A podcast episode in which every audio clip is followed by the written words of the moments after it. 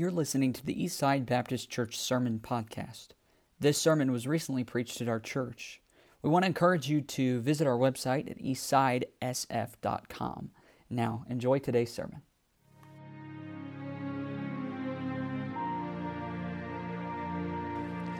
Uh, turn to 1 John chapter 5. And then I think actually I'm going to have you turn over to Exodus 20 as well. And so if you could find that real quickly, I should have already mentioned that.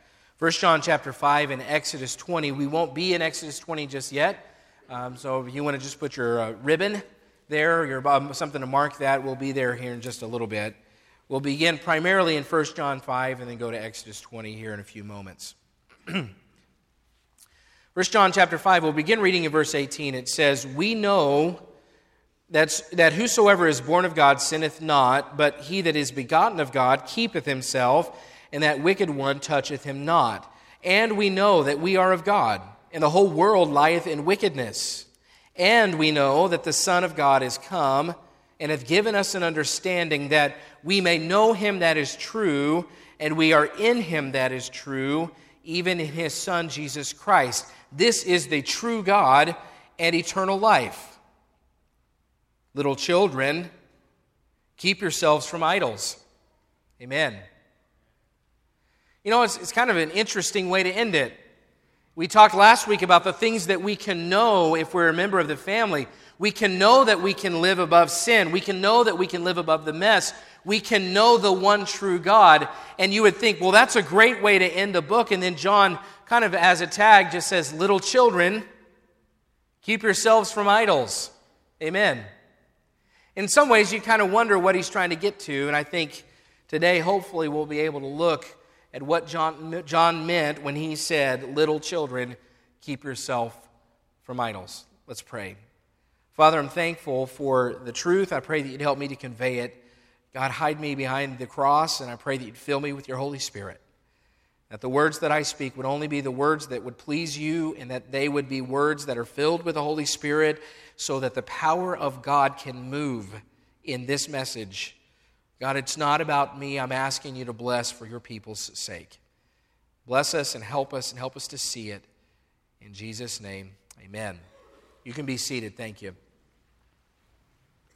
You know, we were coming down to the end of our series here in the book of First John, and like I said, this is our last, our last look at the book of First John, but not necessarily our last look in this series, Family Traits. And I've certainly appreciated John's simple and direct communication on what it looks like to be in the family. I, I pray that it's been helpful to kind of peel away. I pray that it's been helpful to kind of peel away all the preconceived ideas that we have about what it means to be a Christian and, and take a simple look at the evidence. Okay, let's just back up a little bit here. Everyone focus in and, you know, one of the things we try to do in our services is limit movement, not because we're, we're trying to control the atmosphere so tightly, but we want the focus to be on the Lord. And let's be mindful of that, it's just to keep the focus on Him as we go through this. But we're coming down to this, the end of our series here in 1 John, and, and I appreciate how simple and how direct He has been and what it looks like to be a part of the family. I, I, pray that it's been helpful that, that, we, that we kind of just look at the evidence. He says, here's what it looks like to be a member of God's family. Here are the characteristics that prove that you're part of the family. And it's in the same way that a child will look at a parent, or a, a child will have a similar mannerism to his parents, or that he would speak with the same words or use the same dialect as his parents. The, the, in the same way that that happens in a family, the child of God should resemble their father. We should look like our Father. That people should look at our lives and see that there's evidence. And that's really been John's message and how to know, how to have assurance that you're part of the family. And, and I asked this question last week, and, and I want to ask it again because it's our last time in First John. Do you know that you're part of the family? Do you know that you are in the family? How convinced are you? If you're less than confident, then know this. The Bible says that you can know that you're part of the family. 1 John 5:13 in the same passage, these things have I written unto you that believe on the name of the Son of God, that ye may know that ye have eternal life, and that ye may believe on the name of the Son of God. Sometimes I think we overcomplicate it. Don't overcomplicate this. I know I've reiterated this many Sunday mornings, but there's no more important message to be repeated than this. You can have eternal life, and you can know that you have eternal life. The Christian life can be real. You know, there, there is one true God, and knowing Him is the highest achievement for mankind. Friends, that's the mountaintop. The mountaintop of your life as a Christian is to know the one true God and fellowship with the one true God. There's no higher achievement. He's real, and it can be real for you.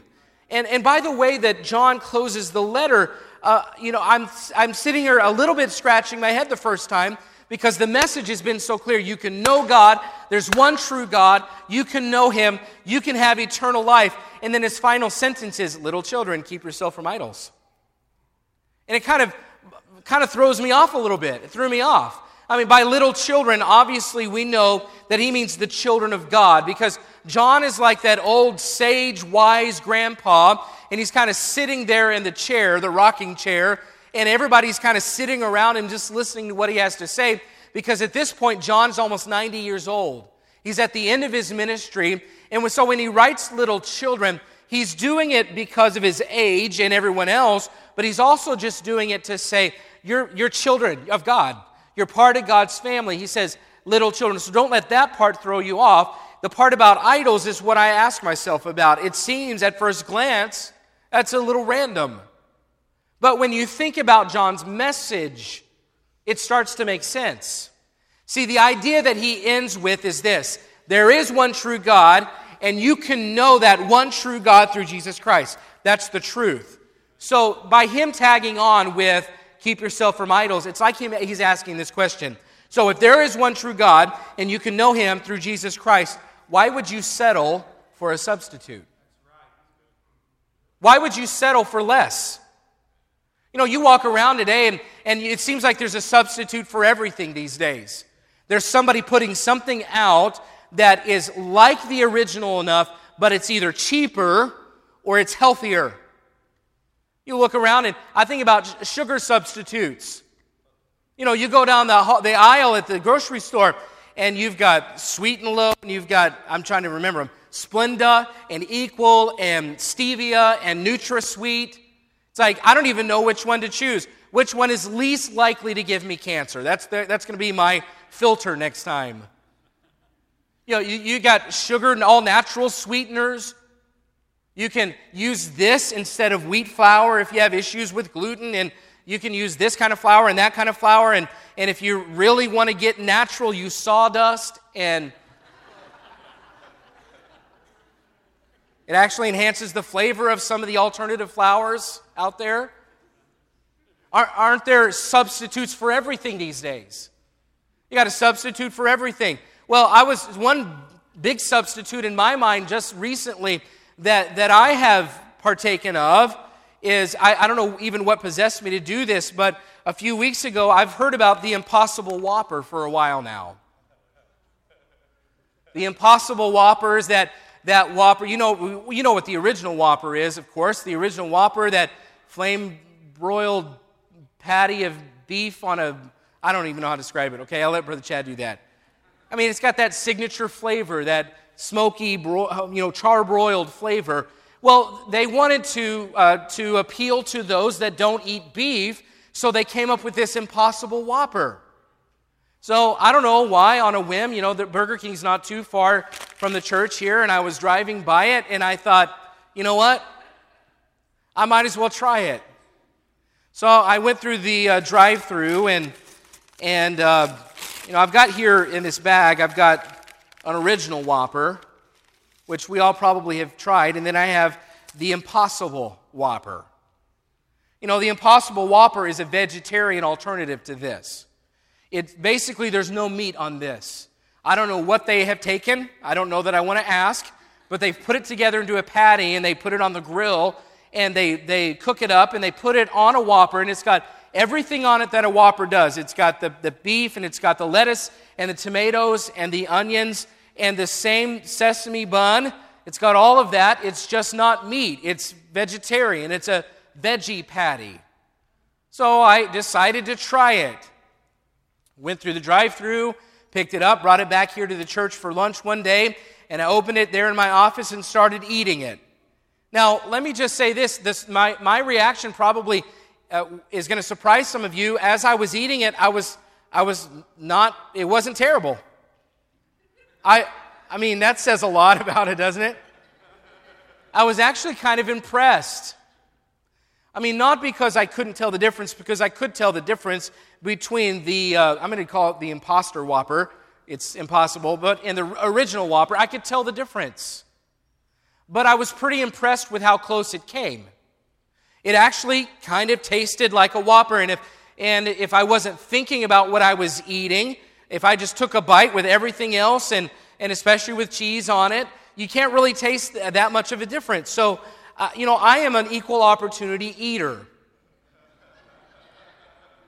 Meaning, I have very few prejudices when it comes to trying something. I'm pretty adventurous. And maybe some in here are equal opportunity eaters in that you're willing to try something. You're not afraid to try. And some of us in here would say, Yes, I'm an equal opportunity. I'm not, I have no preconceived ideas. I'll try it. I'll try anything once maybe that's you. And then there are some in here that are like, no, I'm not trying that.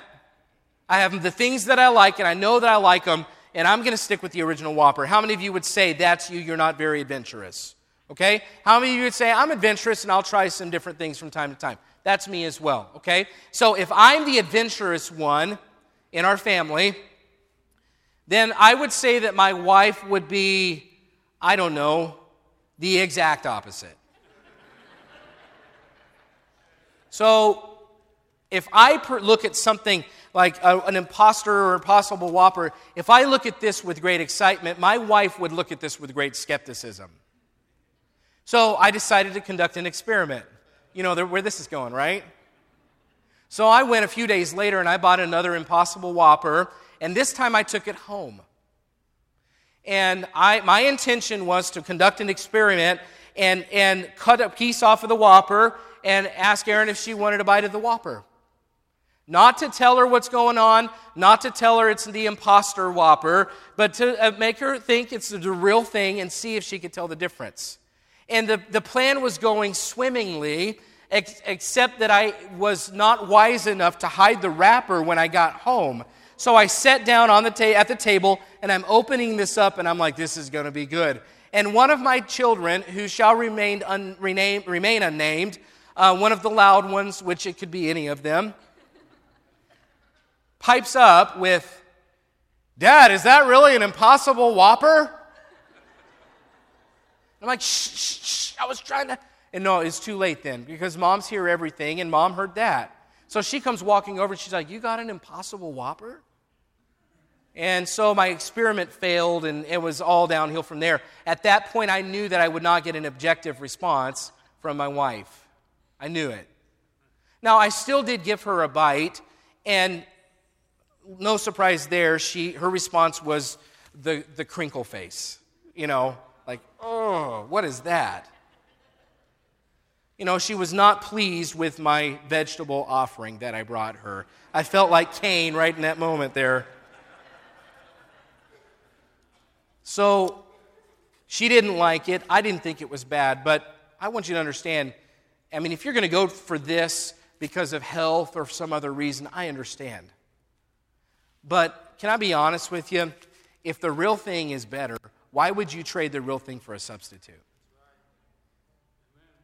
And you may say, well, I like the substitute better. That's fine. I know the, the illustration breaks down at some point. But listen, if the real thing is better, and actually the real thing I think is cheaper, if the real thing is better, why would you settle for a substitute? And in the end, that's the message that John is trying to tell the readers here. He's saying, by saying, little children, keep yourself from idols, he's saying, you could have the real thing. Why would you settle for anything less? I mean, he, there's a true God. And as a member of the family, you can have a genuine relationship with the one true God. So if there is a true God and you can have a genuine relationship with that one true God, why would you settle for a substitute?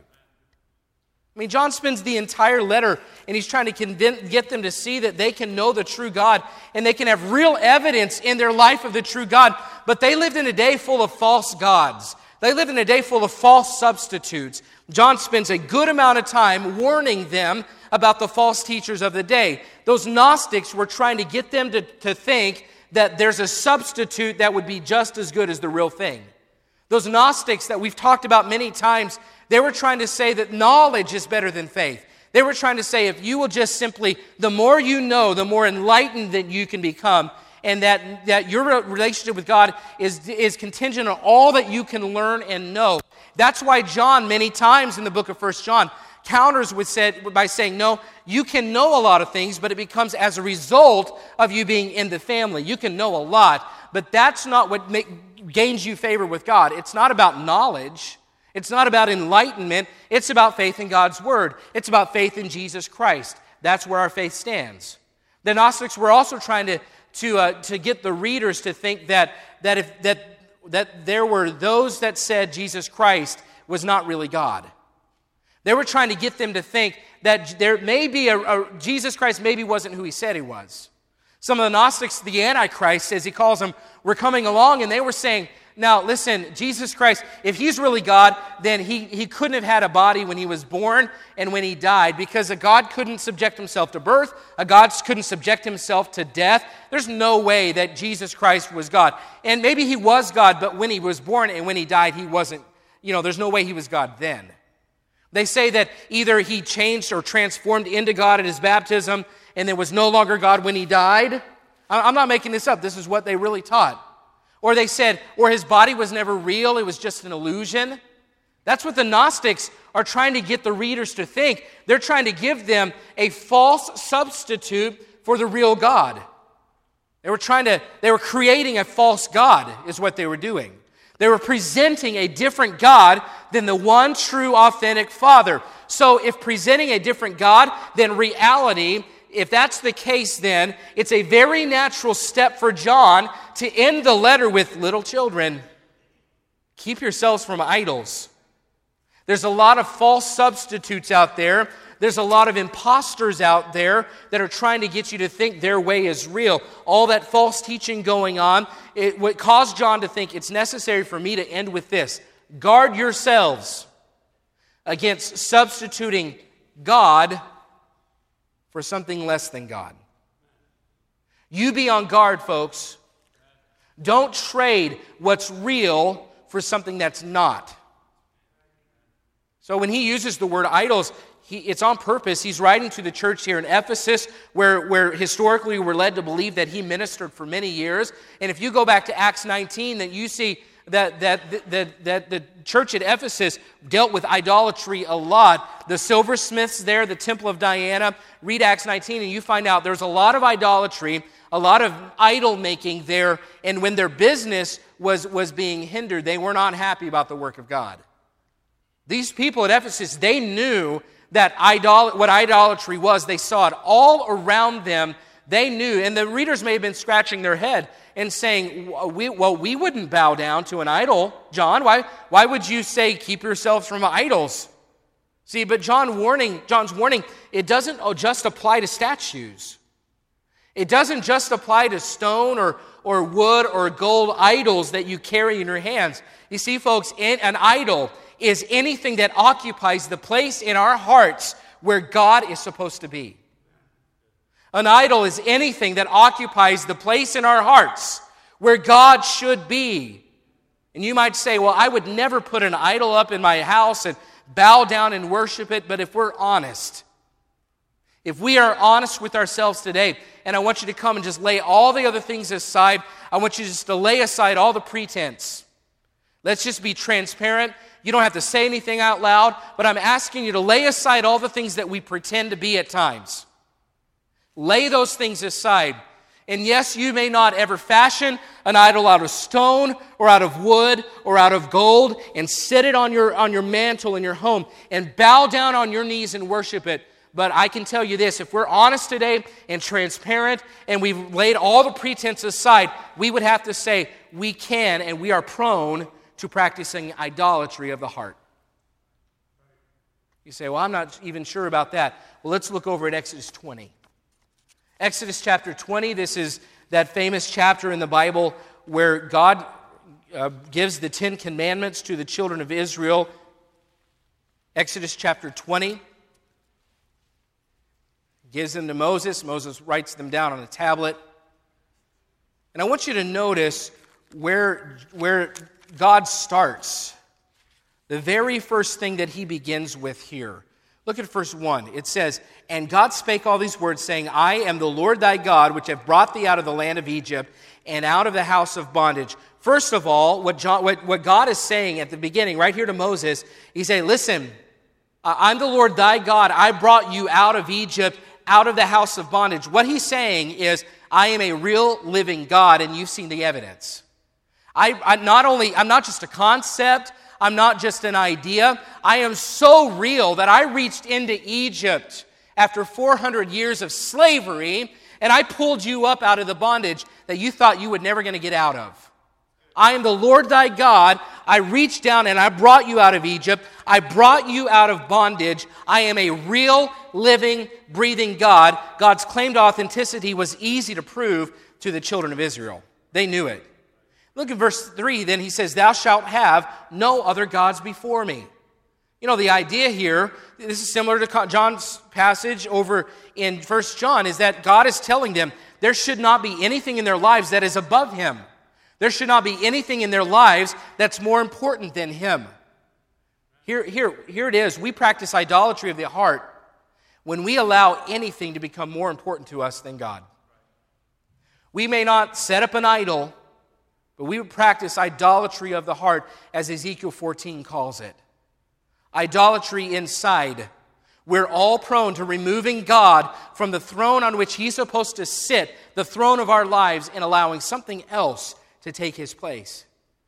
We allow inferior things, inferior things to occupy the place in our hearts reserved for the one true God.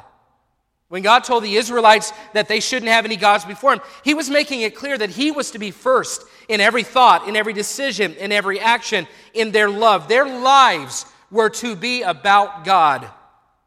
You know, you look around at Christianity today, and I would say you don't see very many Christians who live their lives about God. There may be some who have fit God into their lives somewhere as just another piece, but I'm telling you, what, what the call to God's people has always been is that I am first. The New Testament says it this way, but seek ye first in Matthew 6 33. Seek ye first the kingdom of God and his righteousness, and all these things shall be added unto you. In Matthew 22, 22, he says, Jesus said, Thou shalt love the Lord thy God with all thy heart, and with all thy soul, and with all thy mind. This is the first and great commandment. So here it is. God's call to his people has always been your lives are about me first. So we are led then to believe that if our life is about anything other than God, then we have an idol in our heart. Is there anything in your life that in which God is not first? Is He first in your thoughts? When you have time to just sit and think, does God enter your thoughts? Is He first in your daily schedule and your daily choices? Is He the one determining where you're going next and what you're listening to and what you're watching and who you're spending time with? Does He determine where you spend your money? Does He determine where you go? Does He determine where you, who you spend your time around? Or maybe does money determine your choices? Does a relationship with another person, has that replaced God on the throne of your heart? Your schedule, have we gotten so busy that we now leave God out of our days? Is God first? Or have you replaced him with a substitute that is certainly inferior to the original? It's idolatry of the heart. In Ezekiel 14, these elders, these respected leaders of Israel, they come to the prophet Ezekiel, and God said about those men that came to Ezekiel, and there in 14, these men have set up idols in their heart. They were respected. They were religious on the outside. They would never bow down to an idol and worship an idol in front of other people. But God says very clearly, though, they have set up invisible idols inside their heart. And they may look it on the outside and they may act like everything's good and that God is first, but on the inside, in their heart, there are invisible idols set up, meaning that I am not first in their life, and yet they look the part. These elders, they religious, and folks, we ought to be careful because we have religion. And on the outside, we can pretend. But on the inside, is there something, an idol in your heart that's more important to you than God Himself? So we can set up idols in our heart by having something more important. We can also set up an idol in our heart by redefining God to suit our needs. Look again in Exodus 20, verse 4 he says, Thou shalt not make unto thee any graven image, or any likeness of anything that is in heaven above, or that is in the earth beneath, or that is in the water under the earth. Thou shalt not bow down thyself to them, nor serve them. For I, the Lord God, am a jealous God, visiting the iniquity of the fathers upon the children unto the third and fourth generation of them that hate me, and showing mercy unto thousands of them that love me and keep my commandments. So, God tells, the children of Israel not to make idols. And this is, now, this is obviously fashioning a physical statue. That's definitely what it means. But it's more than that. It goes without saying that the children of Israel were not to make an idol that represents a different God. But this also means that they were not to make an idol to represent and worship the one true God.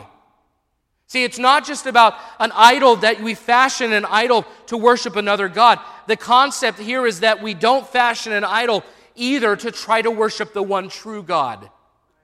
It, because, and there's a lot of reasons for this, they, they'd all been born and raised in Egypt. That's all they knew. So in their mind, worship was about idolatry. Worship was about bowing down to an idol. Now that we, and, and now that we've seen such clear, or they've seen such clear evidence that God is real and that He can work and that He can bring them out of bondage, uh, then they might then try to think, well, if I could take some of the old practices, the, the, idol, the idol worship back then, and now that I have a real God, I could use these idols to worship the, the real God.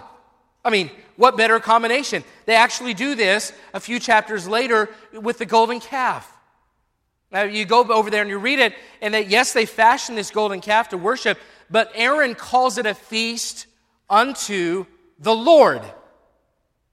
So, what we see is God's people that have come out of Egypt and they're trying to worship the true God, but they're trying to use the old ways in Egypt to worship the true God. And God is saying, You can't even do that because the Bible says that God is a spirit. He that worshipeth God must worship him in spirit and in truth. And if he's a spirit, it means he doesn't have a body. So to create an idol to represent God would be an insult because you could not ever accurately represent God in an idol. Most likely, all of us in this room, we would agree with that. We would say, yes, you could not do that, except the idea is not is more than just an, than just an idol. The idea is defining God in your own way. You see, if I'm going to sit down and I'm going to try to make an idol that represents God, I'm using my imagination. And I'm thinking, oh, okay, I've got an idol right here, and, and I think that God, this is what his eyes would look like. Here's what his nose would be, and, and here's what his, his mouth would look like. Here's the shape of his head. And in your mind, you're imagining. And then here's how tall he would be, and here's how broad his shoulders are, and, and here's what he's wearing all the way down to his feet, and here's what his hair looks like, and what his beard looks like. Here's what God looks like. And you're imagining it the whole time. In your mind, you're imagining it. And it sounds okay until you realize that nothing that you could ever imagine can come close to what God is actually like. So, any idol that you or I or anybody would ever fashion cannot come close to representing the true God. And most of us wouldn't bow to an idol, but we're certainly prone to defining God to suit our needs imagining a God that we prefer. You know, we might use God's mercy as a means to justify something we're involved in that we know we probably shouldn't be, but we would say, well, God's, God's merciful, though. He knows my heart and He knows my intentions. But over in Romans 6, there were people that did that very thing. What should we that are, are in that are free from sin live therein anymore? I mean, God forbid that we should continue in sin. But they were using the grace of God to justify continuing in sin. What they had done is they had changed the real God into a God that would allow them to live in sin. We do the same thing. We use God's mercy to justify. What we are doing when we do that is fashioning God according to our own imaginations. It's idolatry. And we say, well, God would overlook this, or God wouldn't mind if I do this, or I miss this, or I don't put Him first in this area. He would understand because He knows my situation. No, if we ever get to the place where we redefine God, we are idolaters. Because God is only one way. For us to fashion Him like our imagination is to lower what He really is. We might even go the other way and we assume a position of superiority over some brother or over some sister who's in sin. And we say, well, yeah, look at them. They're worthless and they're no good. And, and I just write them off because of where they are. But we forget that God looked at us when we were worthless and we were no good, and He didn't write us off, but He actually gave us a second chance, and He allowed us to be saved. So for us to turn God into a to be just completely angry and just and unforgiving and no second chances is to redefine God for as He is not. We can go both ways. And folks, we've got to be careful not to redefine God to suit our needs and to look like what we think He should look like. It's idolatry. So, idolatry is anything more important to you than God. It's also us viewing God differently than how He is. Those are the two ways that idolatry is mentioned in Exodus 20. So then we go back to 1 John and we look at 1 John 5 again and we see that verse that says, Little children, Keep yourselves from idols. Amen. See, keep yourself. What John's saying, here it is. Okay, we're kind of coming down to it. John is saying, keep yourself from anything that is more important to you than God. John is saying, keep yourself from redefining God in order to suit your needs or your preferences. John's whole point this whole time is there is a true God. Jesus Christ came and revealed him. He's real. You can know him. It can be real for you. But if there's anything in your life that's more important to God, then you're an idolater. Or if you at any time in your life start to redefine God to be like what you think he should be like instead of what he is like, then you're an idolater and you have replaced something real with a cheap substitute. You have an opportunity to know God. You have the opportunity to know the real, the one true God. And instead of that, you're looking for a way to redefine or put something else above Him, and you have settled for something that is a cheap substitute. Don't trade Him out because here it is, folks. The substitute is never as good as the real thing. It can't be as good. See, our tendency is to substitute that authentic, meaningful relationship with God for something inferior. Anything different than God is less than God. John knew that, that that was their tendency, like us, and that, that they would lean toward replacing a real, authentic relationship with something that, that is less than, that's inferior. Kind of like trading religion for a real relationship.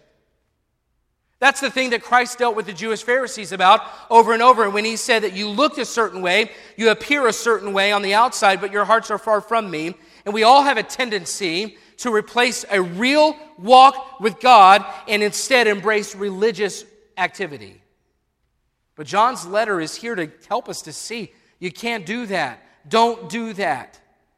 The whole time his talking points have been emphasizing the superiority of what's real and genuine not settling for cheap substitutes because the substitute is never as good. So I went through John's letter this week. I went through his letter this week and I, I was trying to re emphasize in my own mind and revisit in my own mind all the ways that when you have a real walk with God, when it's real and it's genuine, here are all the benefits we get. Here are all the benefits. And I just want you to listen. There's going to be a lot here. And I could have included more. Here are the benefits, the ways that we benefit when it's real, when it's the real thing. You can have real fellowship with God. You can have joy that's full. You can walk in light instead of darkness. You can have your sins cleansed by the blood of Jesus Christ. You can live a life without being in constant sin. You can have the advocate of Jesus Christ on your side. You can actually keep God's commandments. You can abide in God and walk like Jesus walked. You can love your brother instead of hating him. You can overcome Satan, that wicked one. You can live for a greater yes instead of the present sin. You can abide forever with God in heaven. You can resist the uh, deception of the false teachers. You can discern the difference between truth and error. You can continue with the Father instead of falling away. You can have the Word and the Holy Spirit teach you. You can have confidence instead of shame when He appears. You can experience love from beyond, from the Father. You can love others with the same love that God has given you. You can be like God when He returns. You can live above jealousy. You can live above feelings and emotions. You can try the spirits and know what's right or wrong. You can live without fear. You can be bold before God. You can enjoy the Christian life instead of, uh, instead of just having it be uh, begrudging or having it be uh, drudgery. You can overcome the world through faith. You can have assurance by having Christ. You can pray and God will hear. You can see what God can do that only He can do. You can know that you don't have to live in sin. You can live above the mess. You can know the one true God, and you can keep it real instead of settling for the substitute. Yeah, just a little list. Minor things. No, major things. And all of those things are found only in Jesus Christ. And that's what you get when you have a real relationship with the one true God. They're all superior benefits. John has made the case for the one true God, and he's left little doubt in anybody's mind that if you trade this for this, that it's going to be better. You can know him, and yet countless Christians have traded the one true God for cheap, cheap imitation idols. Something shiny catches their attention. We've replaced God with inferior things by taking our focus of all the benefits that we get because we're part of the family. In a pursuit of money, we've arranged our weekly schedules not around the church that Christ loves, but around our work schedules, around our career. And I'm not saying you shouldn't work, we should, we should be responsible, but money is an idol in this country. And if we give our jobs this much of time of our time during the week and we give God this much of our time during the week, there's an imbalance. See, I'm not saying you shouldn't work, but I know a lot of people that work so much and they're trying so much to get what they can get that they to the neglect of service. And if my workplace gets this much, I should make every attempt to give God as much as I possibly can. But money's an idol in our pursuit of activity, we no longer spend time with the Lord or uh, unless it doesn't interfere with a school activity or a soccer practice or community involvement. We should be active, but not at the expense of our walk with God. It's an idol. In our pursuit of more stuff, we have gone into debt to the point because we think it'll satisfy us, but we go so much into debt to the point that it prevents us from obediently giving as we should. Stuff can be idols. In our pursuit of a relationship, the most important person in our lives as a, is a human being instead of our Savior. Idolatry. In our pursuit of satisfying our conscience through religious activity, we're covered up in responsibilities without heart involvement. And we've replaced God with religion. Idols. And in all, in all of it, we justify ourselves because we have also redefined God into one that well, He understands. He justifies. He overlooks. He knows my heart. He knows my intention. He knows my situation. And, we, and that He thinks like us. We bring Him down to our level.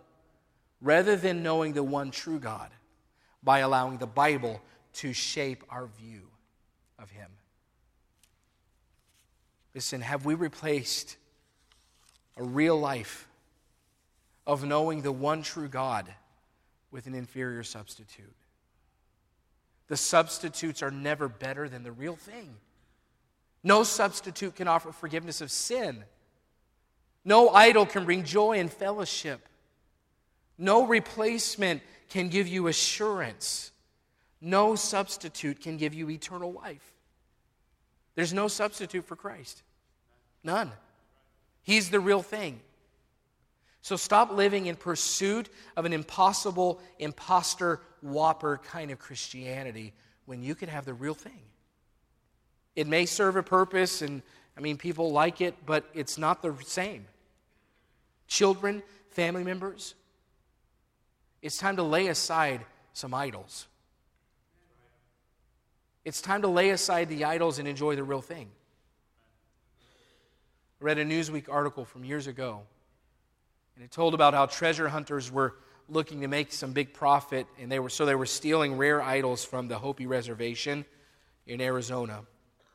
And the worst theft happened in 1978 when looters came and they took these four ancient stick figures that represented the sacred deities of that religion. And, and I'm not downing that religion at all. I'm just giving you this was a Newsweek story. Here's the quote Without the idols, there could be no Hopi rituals, the article stated. And without the rituals, the tribe's spiritual life was in danger of extinction. A tribal leader explained that the ceremonies bring blessings and rainfall and bountiful crops, good health, and long life, and that is being lost to us. And, and I'm trying, I mean, I want to be gracious about that, but that is idolatry in a nutshell. See, you can make up your own gods and you can use them to get what you want. But once they're gone, you don't have anything left. If it can be taken from you, it's not real. It's not the true God.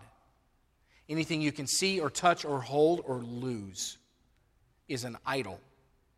And it's a poor substitute for the one true God. The prophet Hosea wrote the Old Testament book bearing his name. And he wrote it as a call for Judah and Israel to return to the Lord their God. And I want you to listen to what Hosea wrote in chapter 14. Hosea wrote, What have I do any what have I to do any more with idols? I have heard him and observed him. What have I to do any more with idols? I have heard God and observed God. And friends, today, once you've observed the real thing, you're like, why would I want an idol? Why would I ever again settle for anything less when I have heard God and I've observed God? Once you get a taste of the real thing, once you get a taste of the one true God, you'll be thinking, I don't want anything else. I have everything I could possibly need. The best way to overcome idolatry today is to get a taste of what it's like to know the one true God. And you can. Cast aside the idols and put God back in his proper place on the throne of your heart. Let's all stand together, every head bowed, every eye closed.